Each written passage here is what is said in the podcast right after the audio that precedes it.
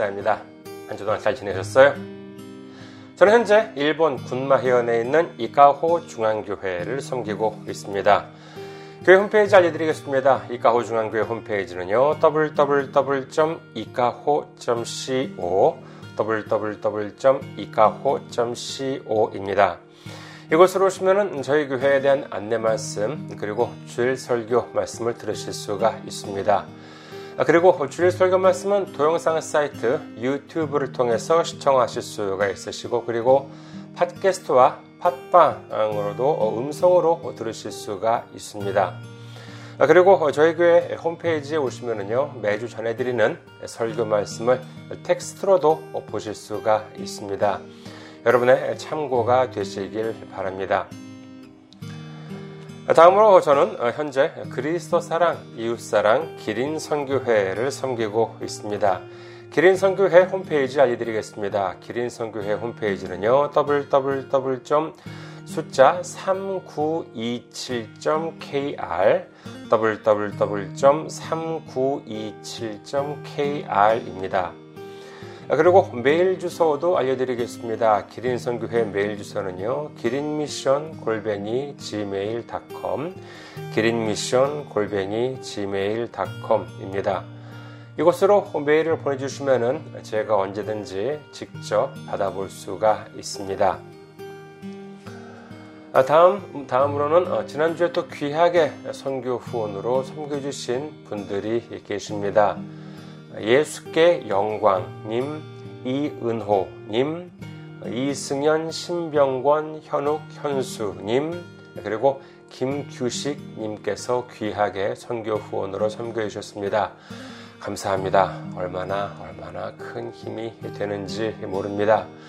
예수님의 놀라운 축복과 넘치는 은혜가 함께 하시기를 주님의 이름으로 축원드립니다.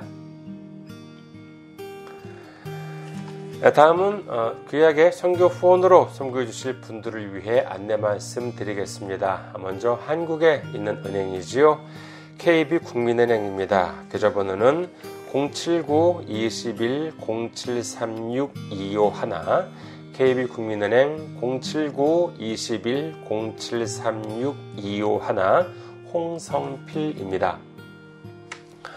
다음은 어, 일본에 있는 은행으로 직접 섬겨 주실 분들 또는 일본에 계신 분들을 위해 안내 말씀드립니다. 먼저 군마은행입니다. 어, 지점번호는 190, 계좌번호는 1992256, 군마은행 지점번호 190, 계좌번호는 1992256, 혼손비루입니다.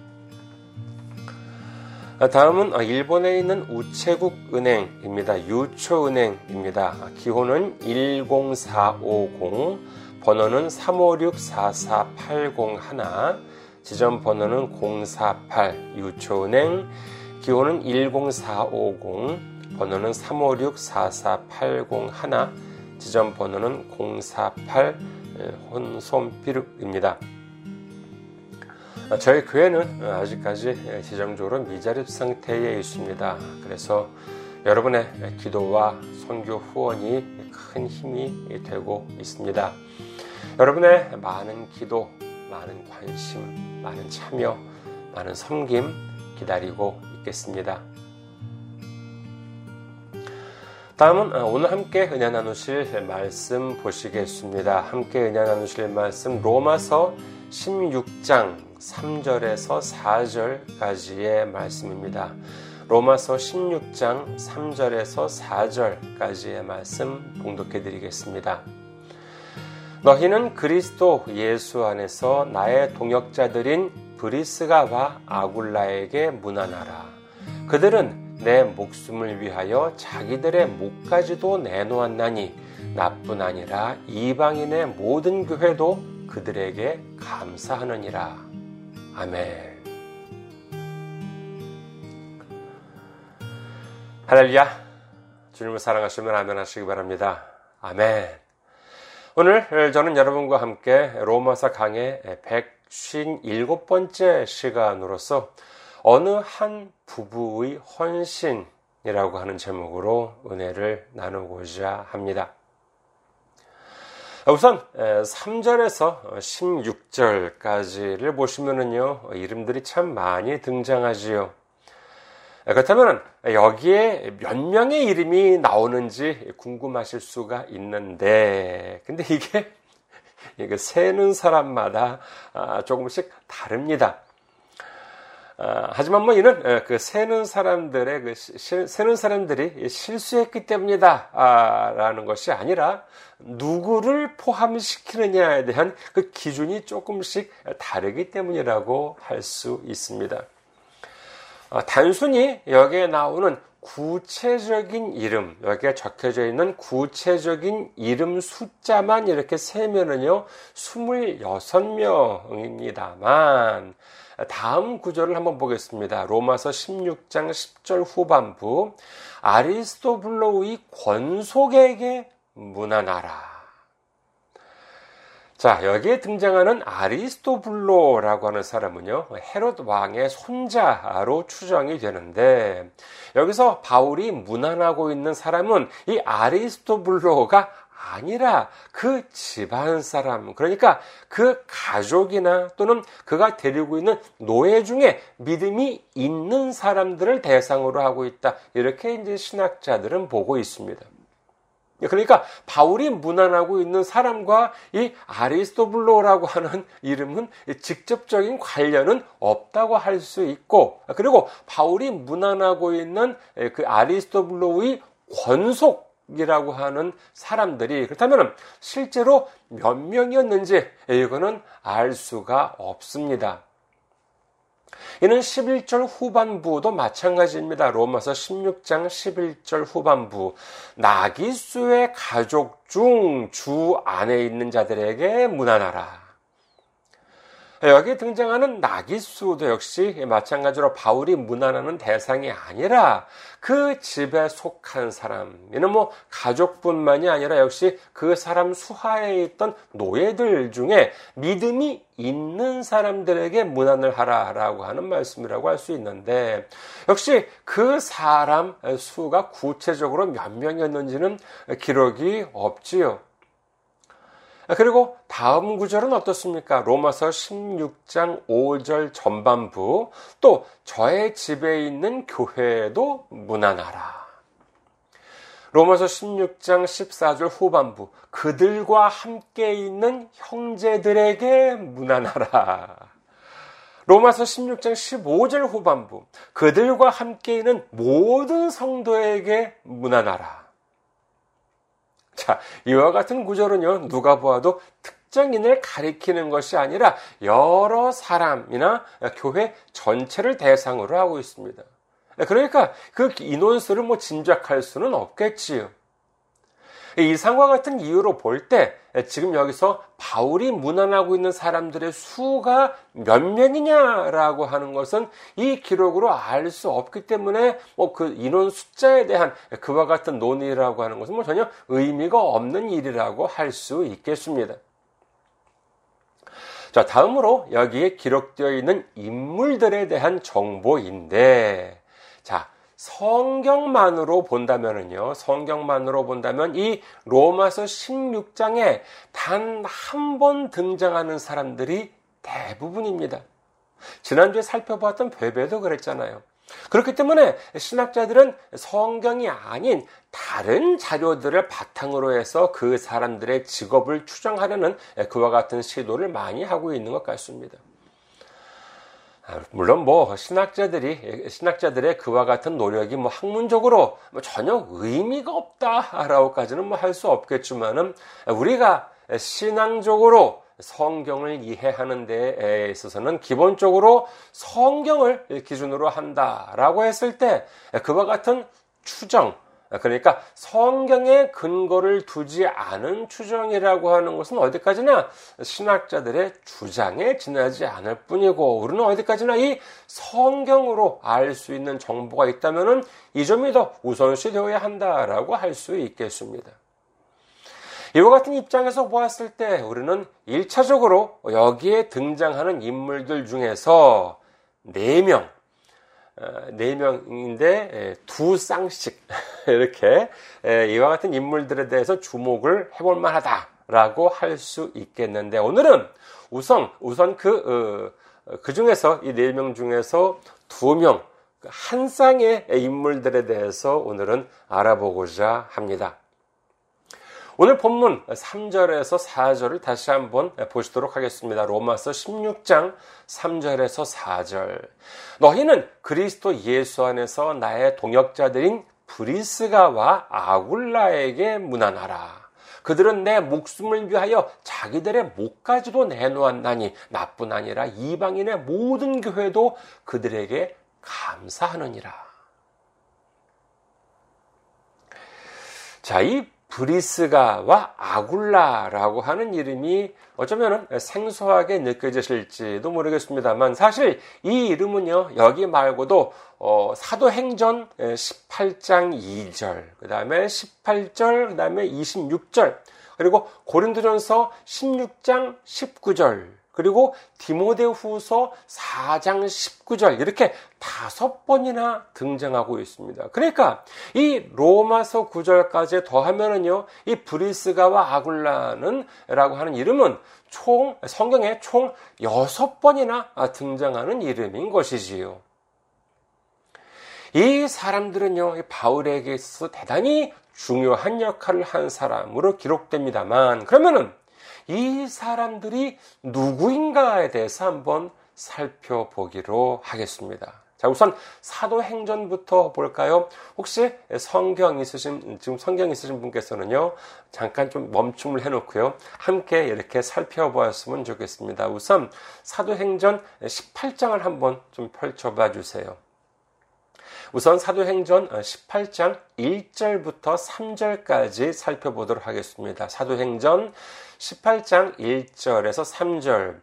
그 후에 바울이 아덴을 떠나 고린도에 이르러 아굴라라 하는 본도에서 난 유대인 한 사람을 만나니 글라우디오가 모든 유대인을 명하여 로마에서 떠나라 한 고로 그가 그 안에 브리스갈라, 아, 브리스길라와 함께 이달리아로부터 새로 온지라. 바울이 그들에게 감해 생업이 같으므로 함께 살며 일을 하니 그 생업은 천막을 만드는 것이더라. 자, 여기서 아덴이라고 하는 지명이 나오는데, 이는 아테네, 그러니까 지금도 그렇죠. 그리스의 수도입니다.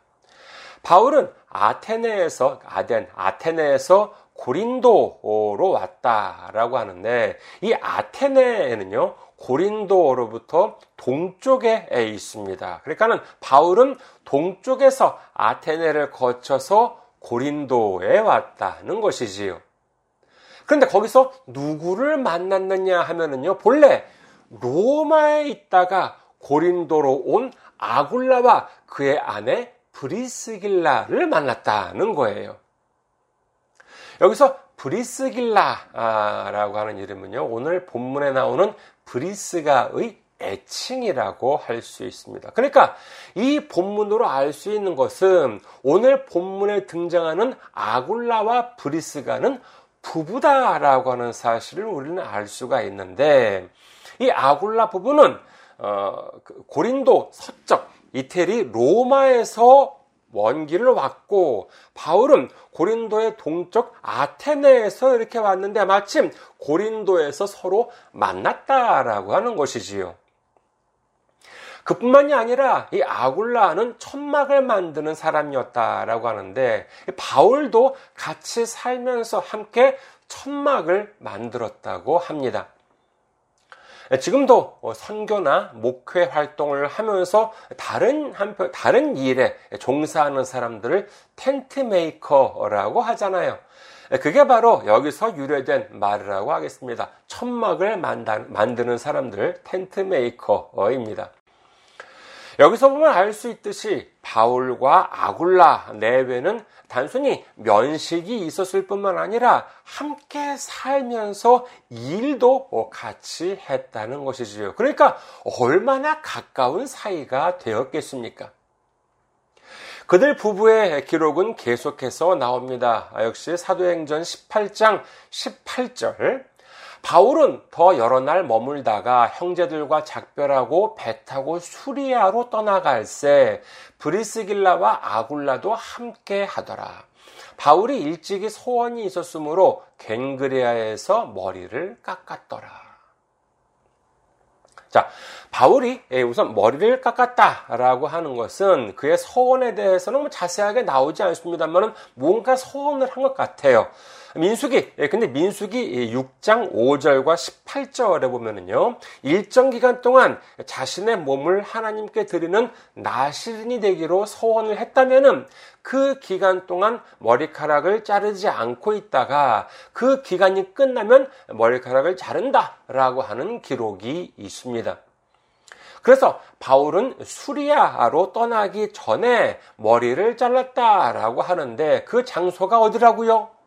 예, 갱그레아라고 하는데 갱그레아 어디서 혹시 들어보신 적 같죠? 들어보신 적이 있지 않습니까? 예. 지난주에 같이 말씀을 나눈 분들께서는 아마 기억하시리라 아, 생각됩니다만은요. 우리가 지난주에 살펴본 자매 베베가 속해 있던 교회가 바로 이 갱그리아 교회였잖아요. 이게 바로 아는 만큼 보이고 아는 만큼 예, 들리는 것이라고 할 수 있겠습니다. 그러니까 적어도 바울은 이 시점에서 베베와 면식을 가졌을 것이다. 이렇게 추측할 수 있는 것이지요. 갱그레아라고 하는 곳은요, 항구 도시라고 말씀드렸었잖아요. 근데 고린도도 항구 도시이긴 했습니다만, 고린도는요, 이게 서쪽에 있고, 그 다음 갱그레아는 동쪽에 있는 항구 도시였습니다. 바울은 이제 수리아 아, 쪽으로 가고, 가려고 하는데 수리아는 고린도에서 동쪽 에루살렘으로 가는 그 도중에 있거든요. 그래서 갱그레아 항을 통해서 출발한 것으로 예상이 되는데 이때 바울은 이 아굴라 부부도 함께 갔었다라고 합니다. 고린도에서 수리아까지는요, 대략 한 400km에서 500km 정도라고 하니까, 어, 서울에서 한 제주도, 어, 뭐, 뭐, 동경에서는 뭐, 동경에서 한 오사카 정도 되는 거리라고 하니까는요, 결코 가까운 곳이라고는 할 수 없겠지요. 하지만 그럼에도 불구하고 이 아굴라 부부는 이처럼 헌신적으로 바울과 함께 하면서 그의 사역을 도왔다라고 하니 바울에게 있어서는 얼마나 큰 힘이 되었겠습니까? 여기까지 보면은요, 이 부부에 대한 인상, 특히 남편 아굴라에 대한 인상은 여러분께서는 어떻습니까? 저는 어, 그런 상상을 했었습니다. 왠지 그 그런 느낌 있잖아요. 많이 배우지는 못했지만은 힘이 세고 그래가지고 아주 바울의 손과 발이 되어서 충실하게 일하는 일꾼 같은 저는 그런 모습을 상상했었거든요. 하지만 성경에 기록된 모습은 사뭇 다릅니다. 사도행전 18장 24절에서 26절 알렉산드리아에서 난 아볼로라라고 하는 아볼로라 하는 유대인이 에베소에 이르니 이 사람은 언변이 좋고 성경에 능통한 자라 그가 일찍이 주의 도를 배워 열심으로 예수에 관한 것을 자세히 말하며 가르치나 요한의 세례만 알 따름이라 그가 회당에서 담대히 말하기 시작하거늘 브리스길라와 아굴라가 듣고 데려다가 하나님의 도를 더 정확하게 풀어 이르더라. 라고 기록을 합니다. 수리아 지방으로 어, 건너온 아굴라 부부 바울과 함께 고린도에서 갱그레아 항을 통해서 이렇게 동쪽으로 수리아 지방으로 건너온 이 아굴라 부부는 에베소 쪽에 머물고 있었던 것으로 보여지는데 에베소에 있는 회당에서 한 언변이 좋은 이 아볼로라고 하는 사람을 만납니다. 그 사람은 믿음도 좋고 설교도 잘 하는데 문제는 뭐냐면요. 예수님에 대한 지식이 조금 부족했나 봐요. 그러자 이 아굴라 부부가 어떻게 했냐면은요, 이 아볼로를 데리고 와서 하나님의 도, 그러니까 예수님의 가르침에 대해서 더 정확하게 풀어서 가르쳤다라고 하는 것이지요. 아마도 이 가르침은 바울을 통해서 얻어진 것으로 여겨지는데, 그러니까 이 아굴라 부부는 단순히 바울의 뭐 잡일을 도왔을 뿐만 아니라 신앙적인 지식도 상당한 수준에 있었던 인물이었다라고 하는 사실을 알 수 있습니다. 그런데 흥미로운 점이 있습니다. 아, 그게 뭐냐면요. 바로 이 부부에 대한 수수께끼입니다. 앞서 살펴본 바와 같이 이 부부는 로마에 있다가 로마에 있다가 고린도로 왔지요. 그리고 바울을 따라서 수리아 지방에 있는 이 에베소로 갔다면서요. 그들이 에베소에 있었다는 근거는 다른 곳에도 있습니다. 잠깐 고린도전서에 대해서 한번 살펴볼까 합니다. 고린도 전서와 고린도 후서도 로마서와 마찬가지로 바울에, 바울에 의해 쓰여진 것인데, 고린도 호서가 어디에서 쓰여졌냐 하면은요, 고린도전서 16장에 보시면은요, 다음과 같은 기록이 있습니다. 고린도전서 16장 8절. 내가 오순절까지 에베소에 머물려 함은이라고 되어 있거든요. 그러니까 고린도전서는 바울이 에베소에 머물러 있을 때 기록한 것으로 여겨지는데 따라서 고린도 전서는 고린도를 거쳐서 에베소에 왔던 바울이 다시 고린도에 있는 교회를 향해서 쓰여진 편지다라고 할 수 있는 것이지요. 근데 이 19절에 보시면은요, 흥미로운 기록이 나옵니다. 고린도전서 16장 19절. 아시아의 교회들이 너희에게 무난하고 아굴라와 브리스가 아, 브리스가와 그 집에 있는 교회가 주 안에서 너희에게 간절히 무난하고. 이 말은 뭐냐 하면은요 고린도에 머물러 있다가 아, 있다가 아, 그다음에 그 바울, 그러니까 자기와 함께 에베소로 건너온 이 아굴라와 브리스가 부부도 너희들한테 무난한다라고 하잖아요. 그러니까 이 시점에서는요, 바울과 아불, 아굴라 부부는 분명히 에베소에 같이 있었다고 할 수 있겠지요. 그렇다면 로마서에서 그 부부는 어떻게 기록을 합니까? 자, 기억하시죠? 오늘 본문인 3절부터 16절은 문안인사입니다. 지난 시간에 말씀드렸던 바와 같이 베베는 문안이 아니라 추천을 했었다라고 했잖아요. 그 이유는 문안 인사의 경우 그 대상은 로마에 있는 사람들을 대상으로 한 것인데 베베는 로마가 아닌 고린도 인근 겐그레아 교회 소속이었기 때문에 추천이라고 하는 말을 썼다라고 하는 말씀을 드렸습니다. 하지만 오늘 로마서 16장 3절에 보시면 어떻습니까? 로마서 3, 16장 3절에 보시면 알 수 있듯이 바울은 분명히 로마로 보내는 서한 중에서 아굴라 부부에게 무난하라라고 되어 있어요. 이는 분명 아굴라 부부는 당시 로마에 있다는 사실을 우리에게 알려주는 것이지요. 자, 이를 저, 여기까지 정리하면 어떻게 되냐 하면은요. 자, 사도행전 18장 2절에 의하면 아굴라 부부는 저 서쪽 로마에 있다가 고린도로 왔습니다. 거기서 바울을 만나고 함께 지내면서 함께 일도 하고 그랬지요. 그러다가 바울과 함께 고린도에서 동쪽 에베소로 옮겨왔습니다. 그 이유는 다름이 아니라 뭐 바울의 선교를 돕기 위한 것, 이거 뭐 분명합니다.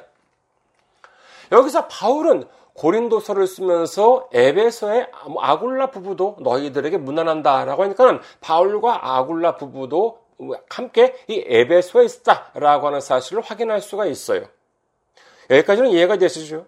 근데 바울이 고린도에서 로마서를 쓸 때 아굴라 부부는 로마에 있었다라고 하는 것이 돼요. 문제는 여기서 끝나는 것이 않습니다. 끝나지 않습니다. 바울이 마지막으로 쓴 편지, 생애 마지막으로 쓴 편지로 추정되는 디모데 후서를 살펴보겠습니다. 디모데 후서 4장 6절. 전제와 같이 내가 벌써 부어지고 나의 떠날 시각이 가까웠도다. 바울은 지금 로마에 있습니다. 바울은 지금 로마에 가 있는 거예요. 로마에 있는 감옥에 갇혀서 순교를 앞두고 있습니다. 이제 그도 자기한테 남겨진 시간이 얼마 없다는 사실을 잘 알고 있었어요.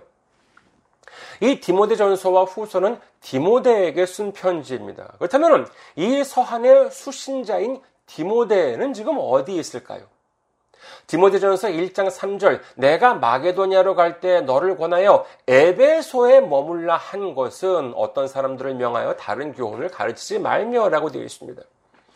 즉 디모데는 지금 에베소에 있어요. 그러니까 바울은 지금 로마에 있는 상황에서 에베소에 있는 디모데에게 편지를 쓰고 있는 것이지요. 그렇다면 로마에는 누가 바울과 같이 있는 것이 자연스럽겠습니까? 예, 바울을 돕던 아굴라 부부가 함께 있어야 하는 것 아니겠습니까? 로마서 쓸 때 보면은 고린도에서 보면 그 시점에 이 아굴라 부부는 로마에 있었고 지금 바울은 로마에 있으니까 아, 이 아굴라 부부도 같이 로마에 있는 것이 자연스럽잖아요. 그런데 디모데 후서에는 이 또한 흥미로운 구절이 나옵니다. 디모데 후서 4장 19절 브리스가와 아굴라와 및 오네시보로의 집에 무난하라라고 되어 있어요. 자, 여기서 또 이 아굴라 부부가 등장해요. 그럼 지금 이 아굴라 부부가 디모데한테 무난한다고 그래요? 만약에 이 아굴라 부부가 바울과 같이 있었다면은 아까 고린도전서처럼 아굴라와 뭐, 뭐 브리스가도 너희에게 무난한다 라고 간절히 무난한다 이렇게 이제 적었을 수 있겠는데 그런데 여기에 보면은요 아굴라 부, 디모데더러 아굴라 부부한테 무난하라고 그럽니다. 그렇다면 지금 이 아굴라 부부는 어디 있다는 것이에요? 디모데가 예, 지금 디모데가 있는 곳 그러니까 예, 또 에베소에 있다는 말이 됩니다. 이게 좀 헷갈리시죠? 아닙니다. 자, 전체적으로 정리를 한번 해볼게요. 전체적으로 정리를 하자면은 어떻게 되냐 하면은요. 자, 맨 처음에 로마에 있던 아굴라와 브리스가 이 부부가 고린도 먼 거리를 해가지고 저쪽 서쪽에서 고린도로 왔습니다. 거기서 이 아테네 쪽에서 왔던 바울을 만났어요. 고린도에서. 그리고 여기서 함께 지내다가 바울이 이제 그 수리아 쪽, 에베소 쪽으로 건너가는데 이때 아굴라 부부도 같이 바울을 따라서 동쪽 에베소로 갔습니다. 그리고 고린도전서에 보면은 여전히 바울과 아굴라 부부는 에베소에 같이 있다는 점을 확인할 수 있어요. 그런데 바울이 고린도로 와서 로마에 있는 교회로 편지를 하는데 그 내용에 보니까는요, 아굴라 부부는 그때 다시 로마에 있다잖아요. 하지만 마지막으로 바울이 그 로마에 갔을 때, 이, 그, 그러면 그 디모데 후서에 보면 이 아굴라 부부는 어디 있어요? 예, 다시 에베소에 와 있다라고 하는 것입니다. 이를 보면은 무엇을 알 수 있을까요? 아, 거참이 아굴라 부부는 이사를 참 좋아하는 사람이었나 보다. 그렇게 생각하시나요? 사실 그것으로 끝나지 않은 결정적인 증거가 있습니다. 뭐 그렇다고 뭐 제가 지금까지 말씀을 안 드린 것이 있다는 어, 뭐 있는 새로 아, 말씀을 안 드린 새로운 사실이 있다는 것은 아니에요. 제가 지금까지 말씀드린 사실을 보시면은 어떻습니까? 바울이 아굴라 부부를 처음 만난 시점부터 순교를 앞두고 있는 시점까지 바울은 그들이 떨어져 있는 상황에도 불구하고 아굴라 부부가 지금 어디 있는지를 바울은 정확하게 알고 있었습니다. 그렇잖아요. 오늘 본문에서 알 수 있듯이 바울이 다시 고린도로 돌아와서 로마서를 쓸 때에도 아굴라 부부가 로마에 있다는 사실을 알고 문안하라 이렇게 편지를 쓰고 그리고 바울이 로마에 있는 감옥에 갇혀서 이제 순교를 앞두고 있는 상황에도 아굴라 부부가 에베소에 있다 그 디모데와 같이 에베소에 있다라고 하는 사실을 정확하게 파악하고 있었습니다. 그뿐만이 아니에요. 여기서 또 한 가지 사실을 추가하자면 다음 부분입니다. 지금까지 말씀드린 바와 같이 이 아굴라 부부는 오랜 시간에 걸쳐 바울과 함께 했습니다. 그리고 도움을 많이 예, 받았지요. 오늘 본문을 보시면 어떻습니까? 로마서 16장 3절에서 4절 너희는 그리스도 예수 안에서 나의 동역자들인 브리스가와 아굴라에게 문안하라. 그들은 내 목숨을 위하여 자기들의 목까지도 내놓았나니 나뿐 아니라 이방인의 모든 교회도 그들에게 감사하느니라.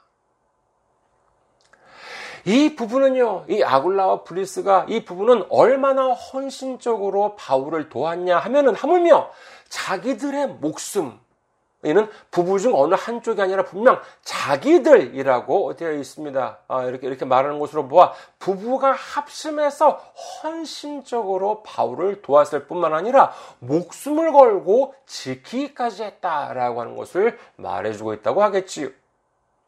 그러니 아굴라 아, 부부는요 바울에게 있어서 누구보다도 큰 도움이 되었다고 할 수 있지 않겠습니까? 그렇다면은 자, 지금 뭐 이와 같은 그, 어, 상황을 봤을 때 고린도에서 그다음에 로마에 갇혀 있을 때를 바울의 상황을 보았을 때 여러분께서 생각하시기에는 바울에게 있어서 가장 도움이 필요한 시기는 언제라고 생각하십니까? 바울이 고린도에 있을 때, 에베소로 갔을 때, 다시 고린도에서 로마서 였을 때, 그 다음에 감옥에 갇혀 있을 때, 바울에게 있어서 가장 도움이 필요한 시기는 언제라고 생각하십니까? 이는 분명하지요. 바울이 감옥에 갇혀서 꼼짝하지 못하는 상황에 있을 때 아니겠습니까? 이는 다름 아닌 디모데 후서를 쓰고 있는 시점이라고 하겠습니다. 그렇다고 한다면 그 시점에서 자신을 가장 잘 도와줄 사람을 필요로 할 것 아니겠어요?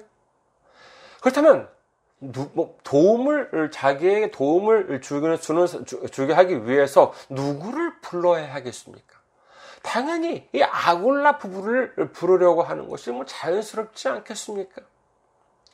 더구나 바울은 이 아굴라 부부와 지금 디모데와 함께 에베소에 있다라고 하는 사실을 정확하게 알고 있었어요.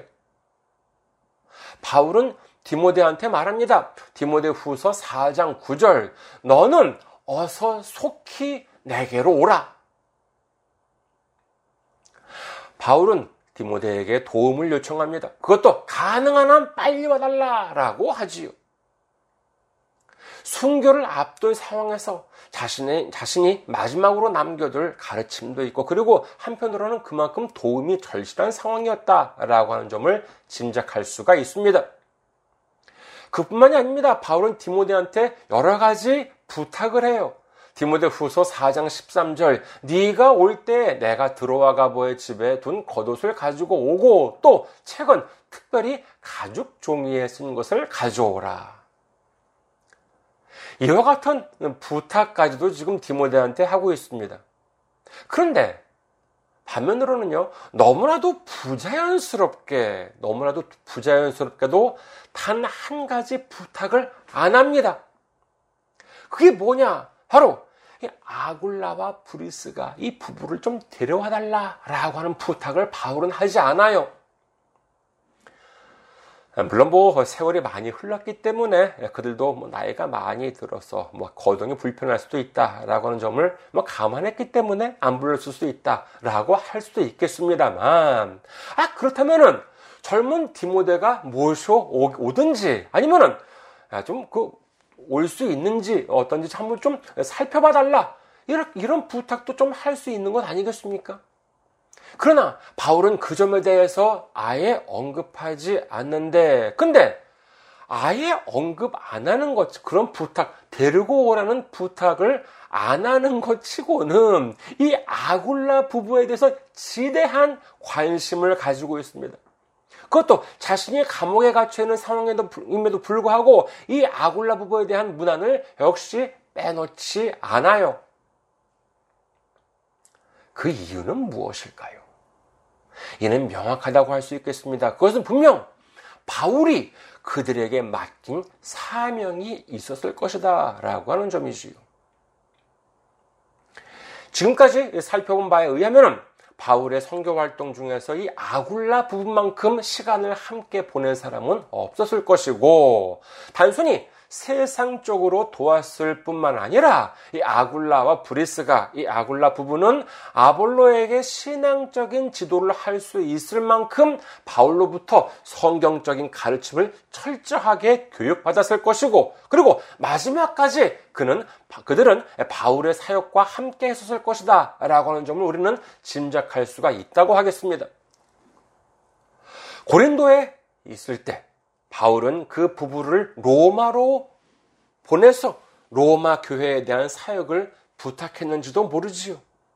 그리고 자신이 감옥에 갇혀 있을 때 바울은 자신을 대신해서 아굴라 부부로 하여금 에베소로 보내서 역시 거기에 있는 교회를 믿음 위의 반석 위에 올려놓기 위해 귀한 사역을 감당하고 있었는지도 모릅니다. 성경의 기록을 바탕으로 해서 그 이동 거리를 한번 볼까요?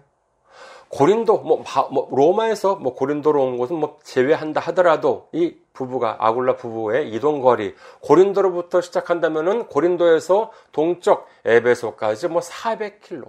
에베소에서 어, 고, 다시 고린도를 거쳐서 로마까지 1700km. 그리고 다시 로마에서 에, 고린도를 또 거쳐서 뭐 에베소까지 1700km. 자동차도 없고 비행기도 없는 그 시기에 이토록 먼 거리를 남자인 아굴라만이 아니라 그의 아내인 브리스가까지 함께 이동했을 뿐만 아니라 낯선 곳에 살면서 얼마나 어려움이 많았을까요? 하지만 이 아굴라와 브리스가 부부는 합심해서 끝까지 바울의 선교 사역에 동참했다라고 하는 사실을 성경은 분명히 보여주고 있는 것입니다.